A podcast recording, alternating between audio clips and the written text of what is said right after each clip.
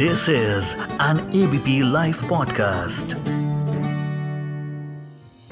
रोज सुबह छह बजे पेट्रोल और डीजल के दाम बदलते हैं। और मन में ये सवाल आता है कि आखिर क्यों? तो इस टेढ़े मेढ़े सवाल का सिंपल सा जवाब आज जानेंगे एफआईआई में, जहाँ मेरे साथ हैं लीडिंग एनर्जी एक्सपर्ट कह लीजिए leading petroleum expert mister Narendra Taneja. और मैं मानसी हूँ आपके साथ लेकर के एबीपी लाइव पॉडकास्ट पर आज का एफआईआई जहाँ हम आज बहुत से सवालों के जवाब जानने वाले हैं कि आखिर ये पेट्रोल और डीजल के दाम कैलकुलेट कैसे होते हैं? ये प्रोसीजर क्या है? कौन कौन से फैक्टर्स एक पेट्रोल, डीजल प्राइस को इफ़ेक्ट करते हैं? कौन कौन से टैक्सेस लगते हैं? और आखिर ये सुबह के छह बजे ही रोज पेट्रोल और डीजल के दाम क्यों नए आते हैं? तो चलिए इनके बारे में जानना शुरू करते हैं एक्सपर्ट मिस्टर नरेंद्र तनेजा से। Welcome to ABP live podcast thank you thank you for having me sir इससे पहले कि मैं इस सवाल पर बढ़ूं मैं चाहूँगी मैं कुछ टर्म्स को पढ़ रही थी और एक आम आदमी क्योंकि इन टर्म्स को नहीं समझ पाता तो अगर आप पहले इन टर्म्स को बताएँ कि ये जो एपीएम है जो पहले फॉलो किया जाता था एडमिनिस्टर्ड प्राइस मैकेनिज्म और अब जो। फॉलो किया जाता है डायनामिक फ्यूल प्राइसिंग ये है क्या? ये पहले एपीएम जो है वो काफ़ी सालों क्या दशकों तक चला वो उसमें जो सरकार तय करती थी कि कीमत क्या होगी। सरकार सारे पहलू को देखती थी कि किस भाव कच्चा तेल खरीदा जाता है रिफाइनिंग की कॉस्ट क्या होती है ट्रांसपोर्टेशन कॉस्ट क्या होती है कितना किन को कितना प्रॉफिट मिलना चाहिए वो कंपनियाँ हो या जो आउटलेट्स होती है जहाँ पे हम जाकर के पेट्रोल डीजल खरीदते हैं। और उसके बाद सरकार फिर अपना जो उनका सरकार की उसकी क्या आय होती है कितना टैक्स वो सबको देख करके ये तय किया करती थी। कुल मिलाकर के वो एडमिनिस्ट्रेट होता था। तो सरकार के द्वारा। इसीलिए उसको एपीएम कहा जाता है जो दशकों तक चला। उसके बाद जो है इसको डायनेमिक लाया गया। अर्थात ये था कि पहले जो है वो पेट्रोल को बाज़ार के हवाले कर दिया गया ये तय किया गया बाज़ार कीमत को तय करेगा। और उसके ये जब यूपीए दो की सरकार थी डॉक्टर मनमोहन सिंह की तो कैबिनेट का फैसला था। कि प्राइस पेट्रोल डीजल दोनों को बाज़ार के हवाले कर दिया जाए अर्थात एपीएम को डिसमेंटल कर दिया जाए और उसके स्थान पर जो बाज़ार है वो तय करेगा कि कीमत क्या होगी तो। उसके बाद से ये आ गया पहले जो कैबिनेट का जब फैसला हुआ तो तुरंत जो है वो पेट्रोल को बाज़ार के हवाले कर दिया गया और जब 2014 में एनडीए हम्म। की सरकार आई हम्म। तो उसने वो 2014 में जुलाई या अगस्त के आसपास उन्होंने डीजल को भी ये हम्म। बाज़ार के हवाले कर दिया क्योंकि कैबिनेट फैसला पहले हो चुका था तो सिर्फ़ उसको बस एक निर्देश देने की आवश्यकता थी और उसको बाज़ार के हवाले कर दिया गया बिल्कुल। अच्छा कौन कौन से फैक्टर्स होते हैं जो एक पेट्रोल डीजल प्राइस को इफ़ेक्ट करते हैं? जो देखिए सबसे बड़ा जो फैक्टर होता है वो ये होता है कि कच्चा तेल जो है उसकी अंतर्राष्ट्रीय बाज़ार में कीमत क्या है? जो। पेट जो तेल है उसकी बेंचमार्किंग जो है वो ग्लोबली होती है। मतलब कुल मिला के कहने का अर्थ ये हुआ। कि पूरी दुनिया में क्या की एक ही कीमत उसकी होती है कच्चे तेल की। तो कच्चे तेल की कीमत अंतर्राष्ट्रीय बाज़ार में क्या है? चूँकि हम अपनी ज़रूरत का लगभग पिचासी से छियासी फ़ीसदी तेल आयात करते हैं।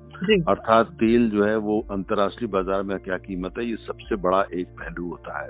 हम्म। जिसको देखा जाता है कि अंतर्राष्ट्रीय बाज़ार में कच्चे तेल की कीमत क्या है। तो सरकार ने एक काम एक फार्मूला बनाया हुआ है। उसके फार्मूला जो है ये पेट्रोल और डीजल की कीमत हम्म। रोज़ाना तय होती है। और उस फार्मूला के अंतर्गत सबसे पहला आइटम ये होता है कि अंतर्राष्ट्रीय बाज़ार में पेट्रोल की कीमत क्या है या डीजल की कीमत क्या है कच्चे तेल की नहीं हम्म। कि अंतर्राष्ट्रीय बाज़ार में क्योंकि इसकी भी जो बेंच मार्किंग है ग्लोबल मार्केट में होती है ग्लोबली हम्म। होती है तो पेट्रोल की कीमत कितनी है।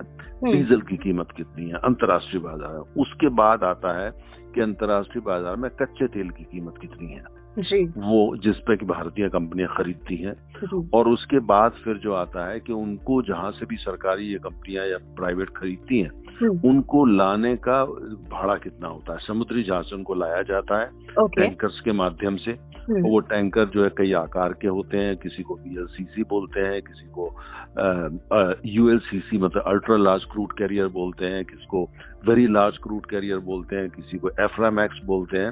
इस हम्म। तरह तरह के साइज़ के हिसाब से होता है। तो उसके माध्यम से भारत लाया जाता है। तो हमारे पास देश में पूरे देश में कई रिफाइनरीज हैं। हम्म। वो रिफाइनरीज के अंदर उनको रिफाइन किया जाता है। हम्म। तो रिफाइन करते समय पेट्रोल को सबसे पहले अलग किया जाता है उसके बाद एक फार्मूले के तहत डीजल बनाया जाता है। और उसके बाद अन्य जो चीज़ें होती हैं टर्बाइन फ्यूल जैसे हवाई जहाज़ चलता है। और एलपीजी जो घरों में घरेलू के गैस के रूप में आती है या मिट्टी का तेल इस तरह की जितनी भी प्रोडक्शन को कहा जाता है उसको बनाया जाता है। और वहाँ से फिर वो जो है रेल के माध्यम से या ट्रक के माध्यम से वो पूरे देश के अंदर उसका वितरण होता है। और वितरण के बाद वो जो है जिसको हम लोग पेट्रोल पंप बोलते हैं वो पेट्रोल पंप जो है वो रिटेल आउटलेट जो होती है वहाँ पहुँचते हैं। और वहाँ पे जो जितने लोगों के पास वो पेट्रोल पंप होते हैं उनके एक कमीशन फिक्स होती है। उस कमीशन के अंतर्गत उनको भी जो क्या कमीशन दी जा रही है वो तय होता है। और ये सबको जोड़ा जाता है। जोड़ने के बाद फिर सरकार के टैक्स आ जाते हैं। तो उसके बाद जो है वो केंद्रीय सरकार की एक्साइज ड्यूटी और तमाम राज्य सरकारों के अपने सेल टैक्स या वेट इनको उसमें जोड़ा जाता है। तो ये सब जोड़ने के बाद जो कीमत निकल के आती है प्रति लीटर उस हिसाब से उपभोक्ताओं को मुझे और आप को वो वहाँ से बेचने के लिए मिलता है या खरीदने के लिए मिलता है। जी जो टैक्सेस अभी आपने बताए स्टेट के सेंटर के क्या इसके अलावा भी कोई टैक्सेस हैं जो लगते हैं या यही टैक्सेस हैं? इनके अलावा सेस होती हैं यानी तमाम केंद्र सरकार ने भी कुछ टैक्स के ऊपर भी सेस लगा रखा है। कई राज्य सरकारों ने भी अपने सेस लगा रखे हैं। जैसे कई राज्य सरकारों में है महाराष्ट्र में है उत्तर प्रदेश में भी है राजस्थान में भी है जहाँ और कई जगह सेस के ऊपर भी सेस लगा हुआ है। ओके। तो हाँ तो ऐसा भी कई जगह हैगा। तो मतलब जिसको आम भाषा में लोग टैक्स पे टैक्स बोलते हैं तो मतलब एक केंद्र सरकार ने सेस लगा रखा है उस पर लगा रखा है। और सबसे जो इसमें जो एक आप उसको मज़ेदार बात बोले या हास्यास्पद बात बोले वो यह होती है कि जो राज्य सरकार है वो अपना टैक्स लगाती हैं। सरकार केंद्र सरकार के टैक्स के बाद। जब जब जब पेट्रोल डीजल उसका रिफाइनिंग रिफाइनिंग हो जाती है पेट्रोल डीजल तैयार हो जाता है और वो ट्रक्स या रेल के माध्यम से रिफाइनरी से बाज़ार के लिए निकलता है तो उसके ऊपर एक्साइज ड्यूटी लगाई जाती है जो केंद्र सरकार लगाती है। जी। अब वो एक्साइज ड्यूटी जो होती है वो कुल मिलाकर के अभी तक का जितना कीमत आई जिसपे कच्चा तेल खरीदा गया समुद्री जहाज़ चलाया गया उसको रिफाइन करा गया सब वो उसमें फिर एक्साइज जोड़ दिया जाता है। जी। अच्छा अब जो राज्य सरकार है वो अपना जो टैक्स है जो जिसको प्रतिशत के हिसाब से लगता है जिसको एड वेलोरम बोलते हैं वो एक्साइज ड्यूटी जब केंद्र की लग जाती है उसके बाद उस पर लगाते हैं ओके हाँ तो कुल मिलाकर के उसी को टैक्स पे टैक्स कहा जाता है कि भाई जब केंद्र सरकार तो ऐसा नहीं करती है तो राज्य सरकारें ऐसा क्यों करती हैं? चाहे किसी भी राजनीतिक दल की हो सभी यही करती हैं। तो उस जो तो अपना जो टैक्स लगाती हैं पहले जो कीमत कितनी आई? रिफाइनिंग तक। उसके बाद वो लगाते हैं कि भाई एक्साइज कितना आया? एक्साइज को जोड़ने के बाद जो कीमत निकल पे आती है प्रतिशत के हिसाब से उस पर अपना टैक्स लगाती है। यानी कि कहना चाहिए ये टैक्सेस ही हैं जो पेट्रोल के दाम जो है आसमान पर लेकर के जा रहे हैं। अगर क्योंकि आप देखते हैं कि दिल्ली में तेल सस्ता है हरियाणा में महँगा है उत्तर प्रदेश में महँगा है एमपी में महँगा है। एमपी में बहुत महँगा है महाराष्ट्र में बम्बई में बहुत महँगा है। उसका कारण यह है कि तमाम राज्य सरकारें जो अपने टैक्स लगाती हैं उसकी दर अलग अलग है। और वो प्रतिशत के हिसाब से लगाती हैं। जैसे प्रतिशत का मतलब ये हुआ कि जैसे मान लिया जो है रिफाइनिंग तक की कॉस्ट जो है जहाँ अपने रिफाइन करते हैं वहाँ पे जो कीमत मान लिया जो आती है वो चालीस रुपए प्रति लीटर आई। उसके बाद केंद्र सरकार ने अपना एक्साइज लगा दिया। अब एक्साइज लगाने के बाद जो कीमत आती है उसके ऊपर तमाम राज्य सरकारें प्रतिशत के अनुसार से अपना टैक्स लगाती हैं। कोई सत्रह परसेंट कोई सत्ताईस परसेंट कोई बाईस परसेंट कोई अलग अलग टैक्स लगते हैं जिसी का कारण है कि हम्म, तमाम हम्म। देश के अंदर जो है वो पेट्रोल और डीजल अलग अलग दामों पे बिकता है। बिल्कुल बिल्कुल सर। आपने जो कुछ देर पहले बताया था प्रोसीजर की पेट्रोल और डीजल के प्राइस कैसे कैलकुलेट होते हैं इसमें आप कुछ और बताना चाहेंगे कि कोई इन्फॉर्मेशन जो रह गई हो? नहीं इसमें देखिए एक चीज़ इन्फॉर्मेशन बहुत छोटी सी ये रहती है कि एक कस्टम भी लगता है। जब हम जब हम तेल को आयात करते हैं हम्म। तो समुद्री जहाज़ से जब वो आता है हम्म। तो वहाँ पे कस्टम भी लगता है। तो वो हाँ नॉमिनल सा है आजकल कस्टम को घटा रखा है काफ़ी हम्म। लेकिन वो भी उस पर लगता है। चाहे वो कच्चा तेल आए उस पर और कभी कभी आवश्यकता होती है तो हम अंतर्राष्ट्रीय बाज़ार से डीजल भी आयात करते हैं। कभी कभी हमारे पास डीजल क्योंकि सबसे ज़्यादा जो कंजम्पशन होता है वो डीजल का होता है। हम्म, हम्म। हमारे यहाँ तो इसलिए डीजल भी कई दफे हमारे पास अपनी कमी पड़ जाती है। तब हम्म। उसका आयात करते हैं तो उसके ऊपर भी टैक्स लगाया जाता है जिसको कस्टम बोलते हैं जो बंदरगाह में लगता है। जी जी। अब ये तो हमने जान लिया कि आखिर पेट्रोल और डीजल के प्राइस कैलकुलेट कैसे होते हैं। अब इस सवाल पर आना चाहूँगी कि आखिर ये रोज बदलते क्यों हैं? ये फ्लक्चुएशन क्यों होते हैं? ये टाइम छह बजे ये छह बजे ही क्यों है?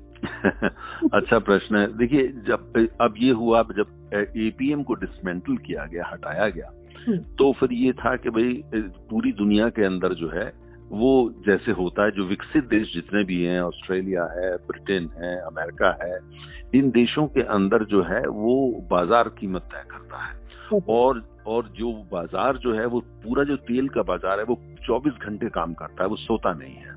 तो जैसे सबसे पहले वो बाज़ार जो खुलता है वो सिडनी में खुलता है क्योंकि वहाँ सूरज पहले निकलता है। तो उसके बाद सिडनी के बाद जो है वो टोक्यो का बाज़ार खुल जाता है।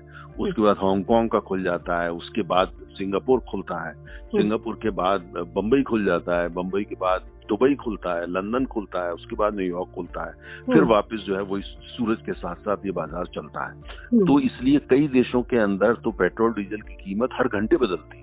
Okay okay. हर घंटे बदल जाती है क्योंकि जैसे जैसे बाज़ार तय करता है जो हम्म। बाज़ार इसकी डिमांड एंड सप्लाई के फंडामेंटल पे बाज़ार कीमत तय करता है क्या हम्म, हम्म। अंतर्राष्ट्रीय बाज़ार और वो अंतर्राष्ट्रीय बाज़ार में जैसी कीमत ऊपर नीचे होती है जैसे आप ऑस्ट्रेलिया में जाए तो सुबह आठ बजे कीमत कुछ होती है और अगर साढ़े नौ बजे आप पहुँचे तो कीमत कुछ और होती है और अच्छा। शाम को पाँच बजे कुछ और होती है। तो भारत में ये कहा गया कि भाई भारत में कहा गया कि शायद ये थोड़ा मुश्किल हो जाए क्योंकि हमारे यहाँ अभी भी अभी जो है वो थोड़ी सी कुछ लोगों को पढ़ने लिखने में भी परेशानी होती है और दूर दराज के इलाकों में हो सकता है कंप्यूटर अवेलेबल ना हो या ये सूचना ना पहुँच पाए।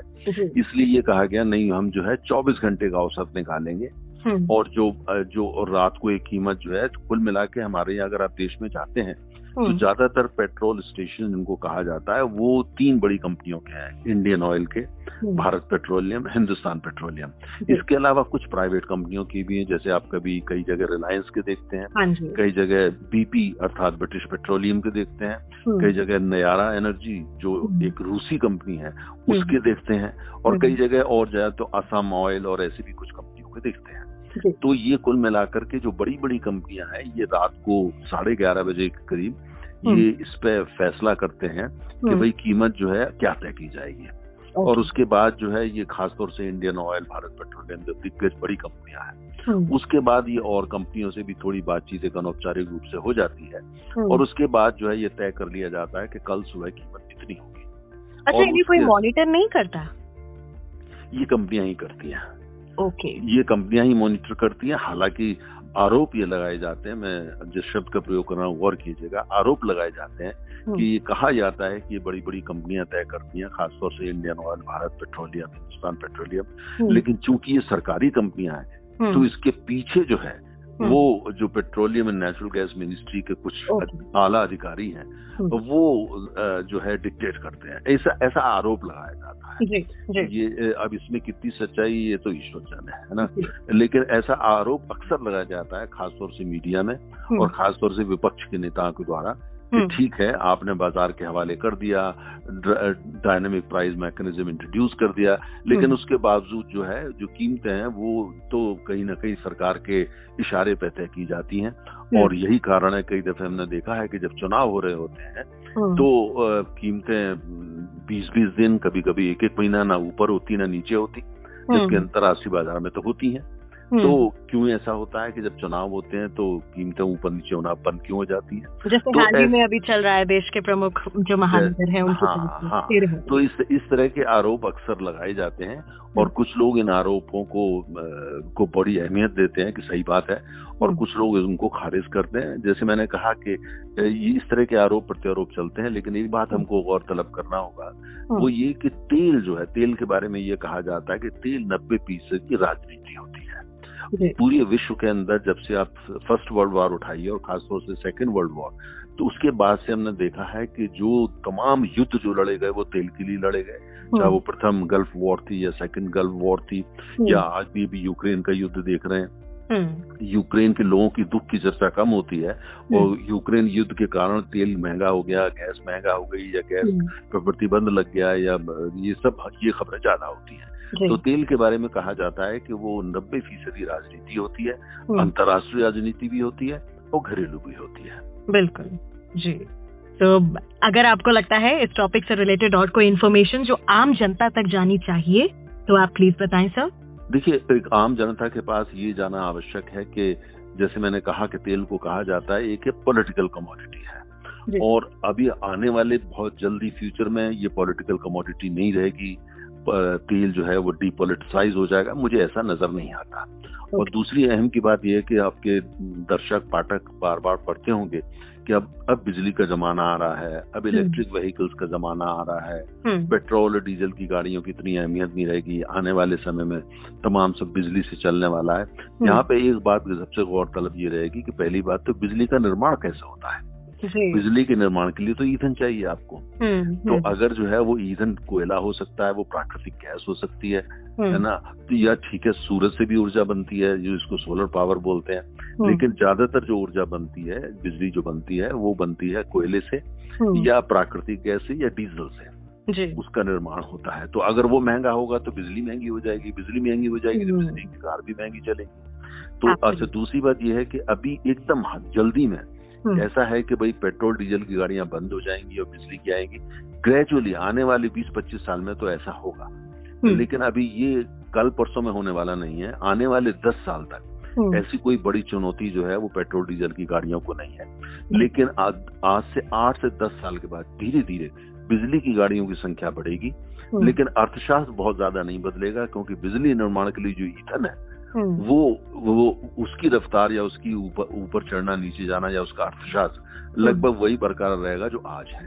तो हम्म। कुल मिलाकर के अभी हम पेट्रोल के लिए देते हैं उस समय शायद हम बिजली के लिए दें। तो ये जरा थोड़ा ध्यान रखना होगा कि इलेक्ट्रिक व्हीकल एज आ रही है। हम उस युग में बड़ी जल्दी प्रवेश करने वाले हैं लेकिन पेट्रोल और डीजल आने वाले दस साल तक इसी का दबदबा रहेगा और उसके बावजूद जो गाड़ियों का अर्थशास्त्र है बहुत ज़्यादा परिवर्तन उसमें नहीं आएगा क्योंकि वो बिजली की तरह बढ़ेंगे। Absolutely sir thank you so much mister Narendra Taneja हमारे साथ जुड़ने के लिए। सुनते रहिए एबीपी लाइव पॉडकास्ट मैं मानसी हूँ आपके साथ।